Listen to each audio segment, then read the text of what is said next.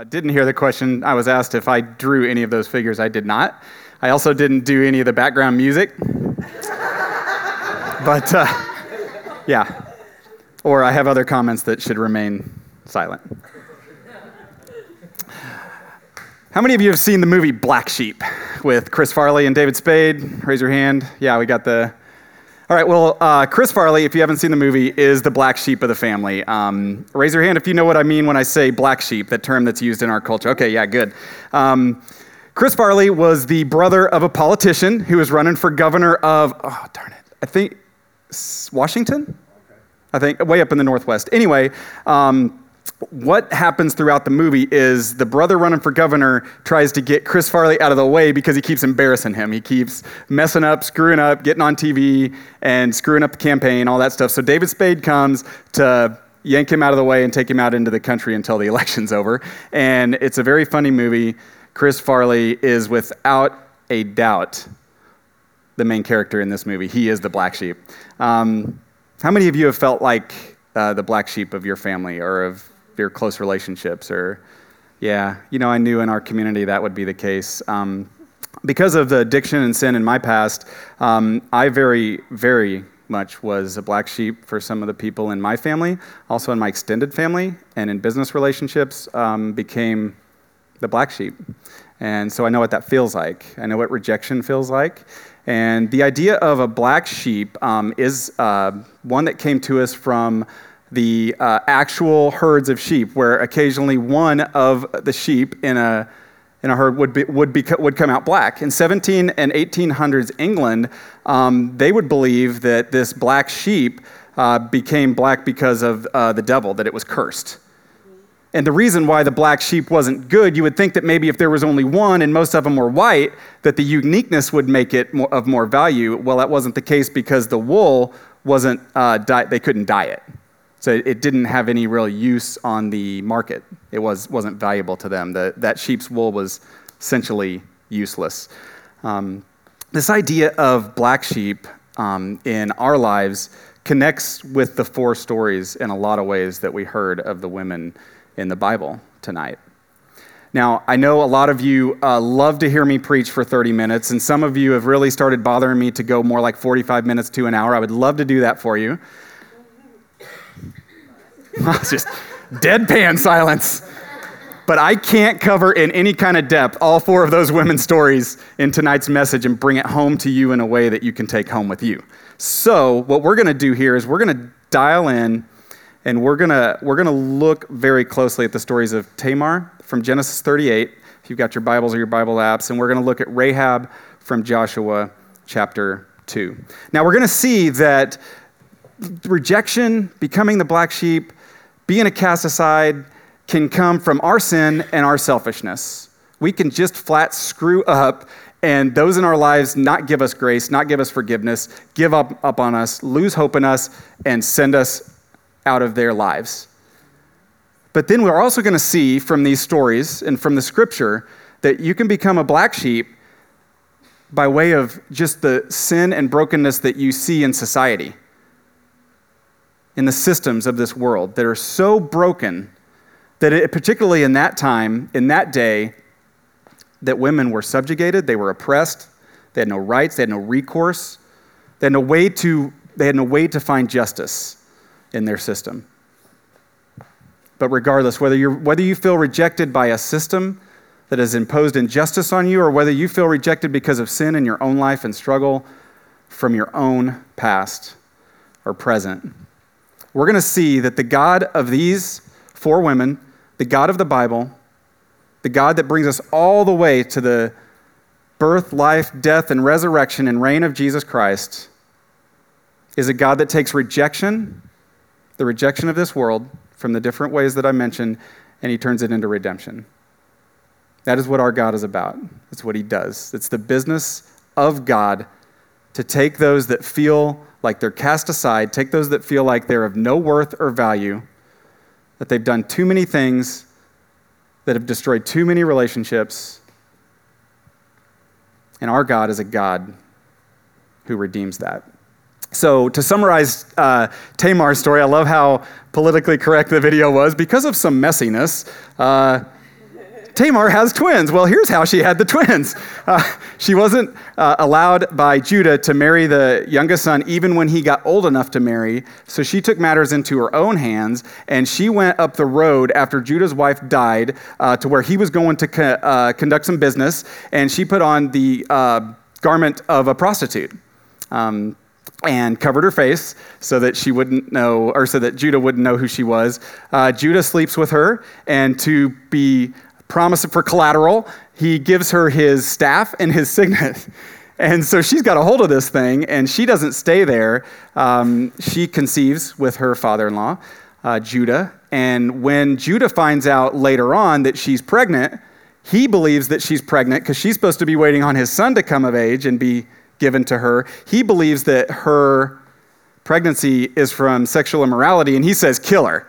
So Genesis 38, Judah is saying, off with her. She is she has sinned. Let's let's bring justice. She, in some way that isn't really detailed, she gets word back to Judah that she's got the signet and the staff, and that's the oh crap moment for Judah. Whoops. And he says in the text, he says, For do not kill her, for she is more righteous than I. So he has that moment where he realizes, you know what? I want to do away with her, but she actually got one over on me because she went after justice for herself because I had wronged her. Now, this is messy. Have you seen all the applications now where it's like married, divorced, widowed, and they're starting to put it's complicated? Okay? Now, it's not just on Facebook. All right? It's, guys, the Bible is complicated. Stories in the Old Testament, especially, that would make Maury Povich blush. It's some messy, messy stuff. But what we have to understand, you can look at the story of Tamar and you can think, okay, well, she was justified in doing that. She had to do something. Judah was treating her unjustly, and she needed to do something about it. The problem with that is throughout the scriptures, we see God telling us, look, if you feel rejected by this world, I'm not asking you to take revenge. I'm asking you to leave vengeance to me. This is what God says in Exodus 14 14, after he delivers his people out of the land of Egypt. They're up against the ocean, and, Pharaoh's chasing after him, and they're freaking out. And Moses is like, Guys, chill, uh, guys and girls, chill out. And in Exodus 14 14, Moses says, The Lord will fight for you. You need only to be still. And then in later on in the New Testament, we see in Romans chapter 12, Paul is writing to the church in Rome, and he says, Dear friends, never take revenge. Leave that to the righteous anger of God. For the scriptures say, I will take revenge, I will pay them back, says the Lord. Instead, if your enemies are hungry, feed them. If they are thirsty, give them something to drink. In doing this, you will heap burning coals of shame on their heads. Don't let evil conquer you, but conquer evil by doing good. So Tamar is going after justice on her own. And what we see is that, yes, she felt rejected. Yes, she wanted to find justice. She wanted to do it the vigilante way. That God is going to redeem that. He is. But the lesson for us is if we feel like we're being rejected, that we're being treated unjustly, we leave vengeance to God. Now, there are times and ways that God works through people to bring justice. The civil rights movement is a good example of that. William Wilberforce in London to do away with the slave trade and in Great Britain. And they, so, yes, you might be called at some point to work for justice in the name of God for the glory of God. But God is not asking us to take revenge. We are never asked to take revenge. Now, in Rahab's story, we see something quite different. We don't know why Rahab is a prostitute or a harlot in the city of Jericho, but when the spies come uh, from Joshua and the spy come to like scout out Jericho and see how are we going to take this city, the walls are tall, they run into Rahab. The Bible makes it very clear that she, she is a prostitute. And when Rahab speaks to them, in Joshua chapter 2, she talks of how they already know about their God. Like she says that the people in the people in Jericho, we're shaking in our boots because we've heard about how you're taking that land and you're knocking over that king. We even heard about the stuff your God did in Egypt, splitting seas, beating Pharaoh. Like people in this town are freaking out that you're coming after us. And so, what can I do? So these two, she's got a whole city, an armed city, and then two spies from God's people, and she makes a very important choice. And she says, What can I do? How can I help you? This is significant because Rahab takes a chance. Here's a culture where she is a prostitute for whatever reason. She obviously doesn't have a lot of rights in that time. So she may have just chosen it because of horrible, you know, consequences, horrible upbringing, lack of opportunity. She may have for her own selfish reasons. We, we don't know. But in that moment, Rahab says, I'm choosing God's people. I'm choosing God. I'm turning back, and I'm no longer going to side with the city of Jericho, the system of Jericho, and the God or the godlessness, the gods, the false gods or the godlessness that reigns in this town. Now, why is that important for us today? That's important because I've uh, been free from my addiction for eight and a half years. Praise Jesus. Um, and one of the things that I saw happen early on in 2008, and when I look across here and I see some of you that are really walking in the light, you're walking in purity, you've taken the steps you've needed to take, is that you've had that moment where you encountered God or God's people or the message of God and the gospel, and you said, I'm going that way. And those of you that are still struggling, those of you that are falling, those of you that continue to fall back into the old lifestyle and the old addictions and the old hurts and the habits and hangups, you've got one foot in Jericho and you've got one foot talking to the spies. And you're trying to live in both worlds. And the story of Rahab teaches us that that doesn't work. You've got to choose sides. Paul talks about this in his letter to the Corinthians. In 2 Corinthians chapter 6, he says, This is from the message, it's a paraphrase of the Bible. Don't become partners with those who reject God. How can you make a partnership out of right and wrong? That's not partnership, that's war. Is light best friends with dark? Now, Christians have used uh, this, if you've, in more of the like traditional translations, it's uh, called being unequally yoked. Have you, have you heard that? This is the text. We just read that paraphrase from. Do not be unequally yoked with unbelievers. Paul is not saying don't have relationships with unbelievers. Paul is not saying don't share the gospel with people who don't believe. Paul is not saying don't love people who don't love God. Paul is saying don't be partners. Don't be unequally yoked. A yoke was something that was thrown over an ox so that two would be under the yoke and be far more powerful than either one of them on their own or both of them even together. The yoke was something that brought them together, tied them together. What Rahab understood was that if she was going to make this commitment with God, she couldn't look back. She couldn't stay in her old life. She couldn't, Jericho was going down, and which side was she going to be on? I was mowing the grass today, and uh, I know, I don't mow that often, and so it was super tall. It's raining a lot, right? And uh, so uh, I mow in uh, the front yard, and I'm, I'm looking around, and there's just grass everywhere. How many people are having to mow now, and it's just it's just grass everywhere? And so I'm like, one of the things that drives my wife crazy, who keeps an insanely clean house, is when we track all all that grass, the grass shavings, right, from mowing. And I'm uh, I'm mowing today, and, and I think to myself, I'm gonna rake. This is like crazy because I hate housework, yard work, I hate all this stuff. And I say, I want to start raking. So I start raking the front yard, right, baby? I rake the whole front yard. And it dawned on me as I'm like going over this message in my head that that's kind of similar to what we have to do with the relationships in our life that continue to bring destruction, continue to bring chaos and dysfunction. We got to rake them up and we got to get them out. We can think that we mow them like weeds. We can think that we mow them and just leave them there in our life. But they don't just stay out there in the yard, do they?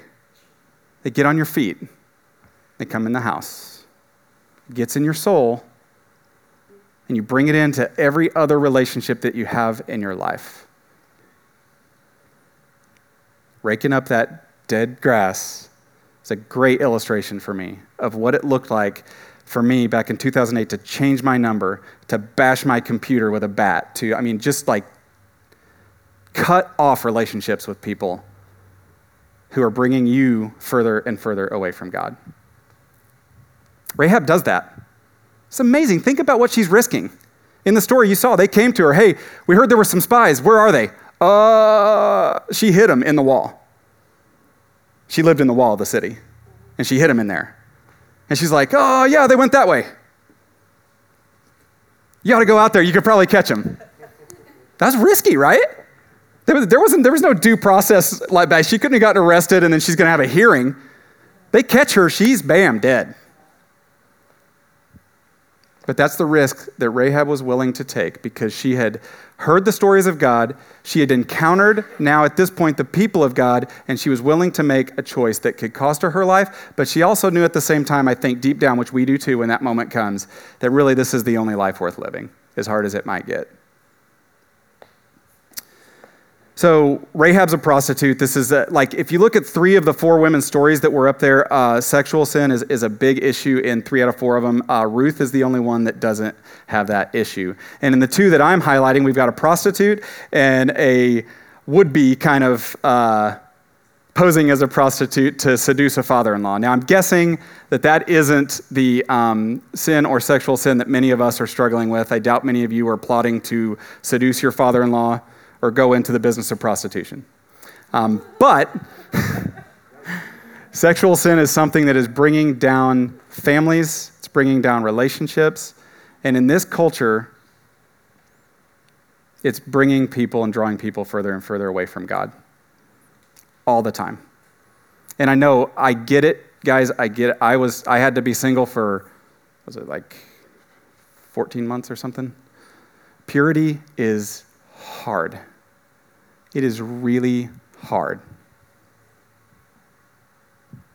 But just because we're in the American culture that is hyper sexualized to the extreme, commercials, TV, billboards, magazine, it's just Facebook everywhere is bringing into your face that if you could have romantic and sexual free from string, no strings attached experiences, that's what you need to be fully fulfilled. That will make you happy. Those of us that have gone that route know what that feels like after it's over, if you're following Jesus. I can't tell you how many times in the past eight years I've sat down with people who give in, people that are truly following Jesus, filled with the Holy Spirit, and they're wrecked over a few minutes of gratification. We think in our culture, even Christians, if you poll them, that for somehow that God has created us as sexual beings, that He's given us thousands of years of teaching. Jesus confirms this teaching of, of what God created sex to be, and we think somehow, after all these thousands of years, as an American society, that we can amend what is okay with God and what is not. And I'm afraid to tell you we cannot.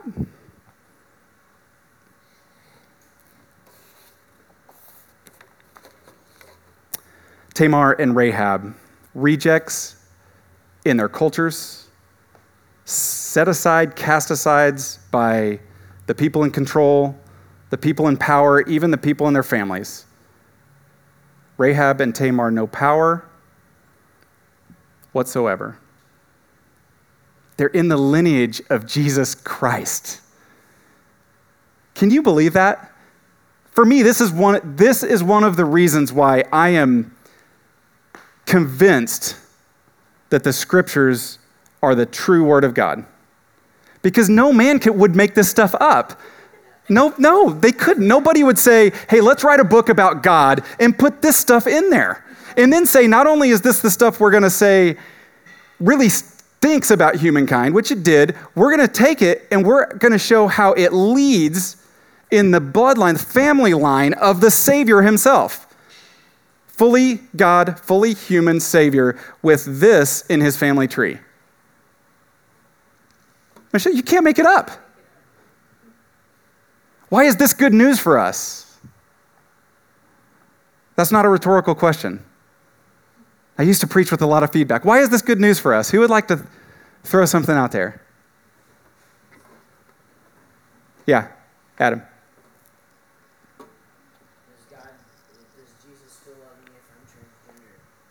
Mm, great question. That's a great question. We should talk after this about that. You want to get together and talk about that? Yeah. Yeah, that's tough stuff. We've got the LGBTQ, it's A. Help me out. Well, there's a couple of additional letters that have come on board. But Christians like to look at that. Christians who believe in the biblical definition of sexuality, and they like to look at uh, those that are among that population or culture and say, sinner, sexual sin. Not saying the same thing at all about the divorce rate in Christian marriages, about affairs that run rampant, about pornography addiction, because heterosexual sexual sin is apparently different.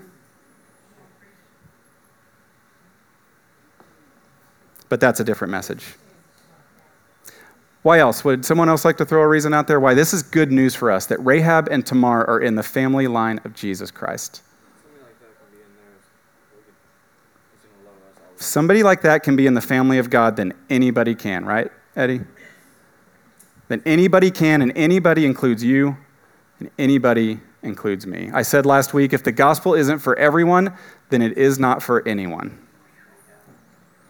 So, Chris Farley in the movie Black Sheep, Chris Farley um, gets to the end of it and he ends up redeeming the day. So, his antics, his he's a mess. But whatever he and David Spade figure out how the governor's, his brother's uh, running, the person he's running, a candidate he's running against was corrupt, and they expose that, save the day. The black sheep actually ends up uniting back with his brother. That's unfortunately that's not the case for me. Um, I have a brother two years younger than me, who I am not still in relationship with. Efforts to reach out have been unsuccessful. So that story of redemption has yet to be written. The movies turn out, always turn out, right? Life doesn't always turn out that way. Here's one thing that happens your past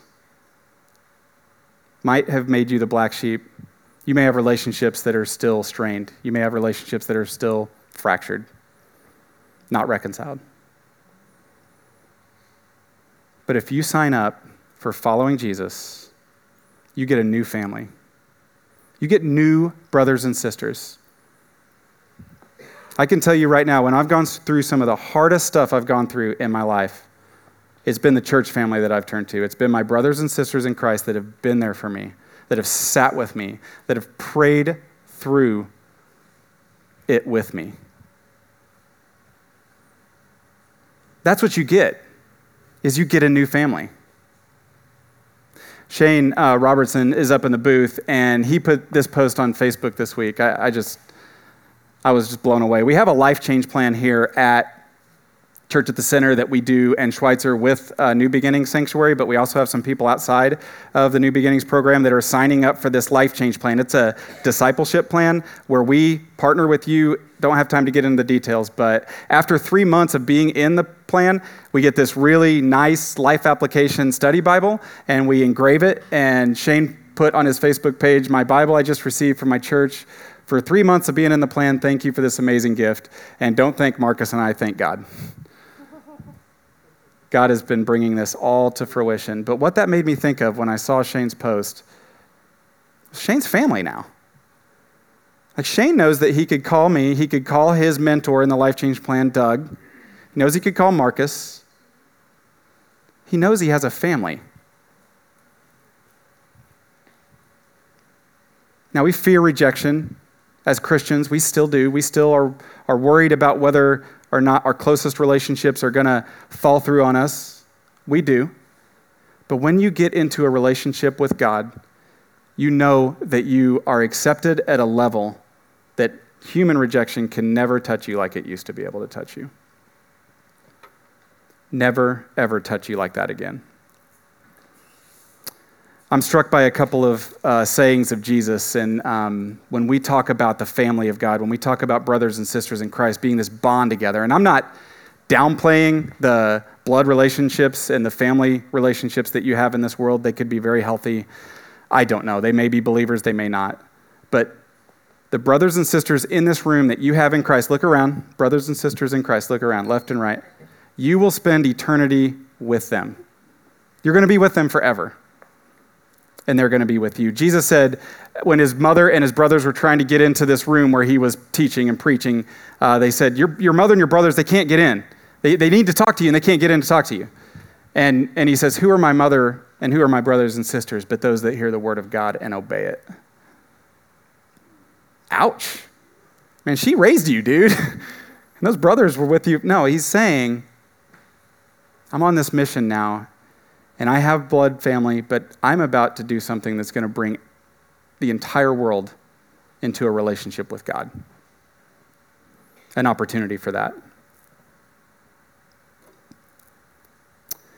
So, where do we go from here? If we have the black sheep kind of past, if we have it in our present, even daily life right now, when you came here tonight, you're still the black sheep for whatever reason. Well, you don't get a do over. We were at a leadership conference this week, and Bill Hybels, a preacher from Chicago, said this. I liked it. With God, there are no do overs, but there are makeovers. There are no do overs, but there are makeovers. We can all leave here tonight with a fresh start. In the story, I told you that Rahab put the spies in the, uh, in the wall, and so she had a window that was facing out. And when she said they come with the army, or the, the spies told her, when we come with the army, take a red thread, a red rope, and take that red rope and hang it out your window. That's how we'll know. The red rope, the red cord, that's how we're going to know it's you and your family. Make sure everyone in your family is in the room with you, and we'll spare you. We'll spare you and your family. And that is exactly what happened. What is the significance of that red rope? That red rope points back, not too long in their history, to a time when the people of Egypt were in Israel. And to escape the death of the firstborn sons of every home in Israel, they killed a lamb and they took the blood of the lamb and they painted it across the doorpost. The blood of the lamb protected everyone inside that house from death.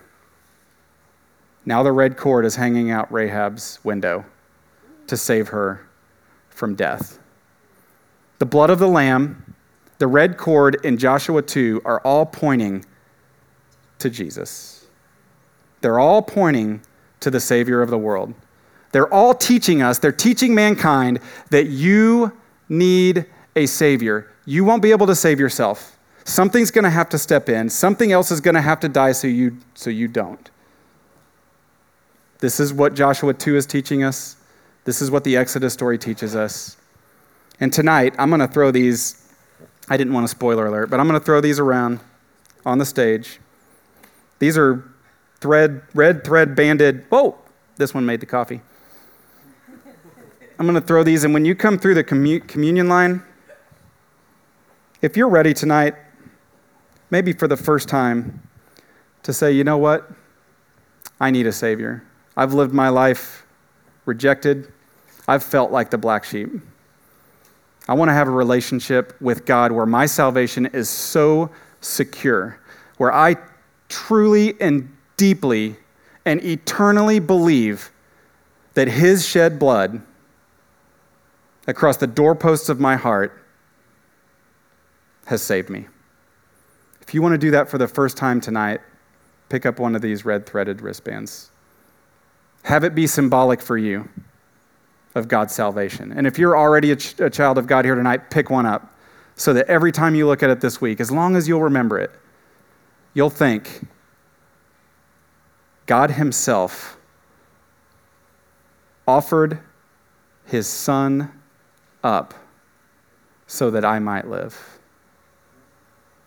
God takes rejection and he turns it to redemption. What does redemption what, is, what does redemption even look like? It looks like freedom over addictions in our life. It looks like you don't have to go back to that anymore. It looks like that the power of God comes into your life and you overcome. It looks like you can love people who hate you. It looks like you have a family now. You'll never feel alone again. That's what redemption looks like. It looks like when you lay your head on the pillow, and you may not have ever been able to experience this in your life to this point, but there is a chance through redemption that you can lay your head on the pillow and be at peace. I know there were decades of my adult life where I could not have said that. Can you say that? Can you say that you are so at peace with the salvation of God that while you aren't perfect, you are moving and striving and leaning into God, getting up from every sin and moving closer to Him, being more and more thankful for what you have, more and more loving for those who are hurting and those who rejected and feel rejected like you once did? That's what redemption looks like. How many of you are ready for that?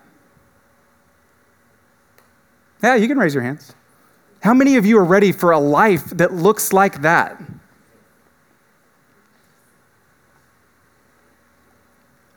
Joshua chapter 2, verses 18 and 21. We'll just read the two verses. We sang scripture earlier. I love that song, Your Love is Strong. I love singing scripture. The spies tell Rahab, When we come into the land, you must leave the scarlet rope hanging from the window through which you let us down.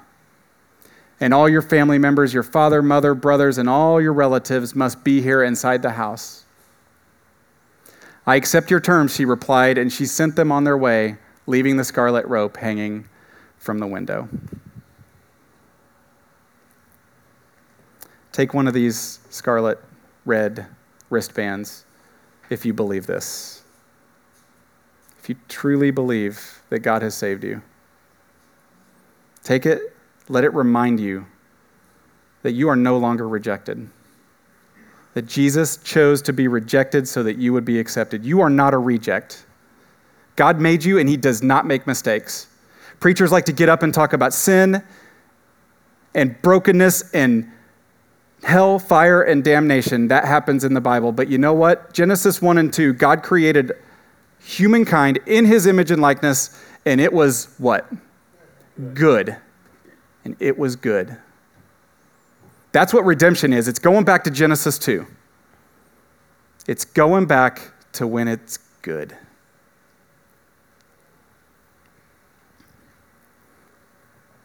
The life change plan I alluded to a little bit earlier. Um, we're going to have, Marcus and I are going to have in the conference room through those double doors during the meal, we're going to be talking about the life change plan. And we invite you, if you're not a part of New Beginnings, um, if you want to know a little bit about that, it's pretty heavy lifting discipleship that we would like to offer people outside of New Beginnings, even. If you want to come hear about it, come in there. Jim, would you mind coming up for communion? Allow me to pray as Jim comes forward to do communion. God, thank you for everyone in this room tonight. Thank you for your love and your grace. Thank you for giving us the opportunity to put our red cords out the window, to paint our blood across the door, your blood across the doorposts of our hearts so that we might be saved. Thank you for taking us bunch of rejects and making us redeemed. You are, you are so good, and we are so thankful. In Jesus' name, amen.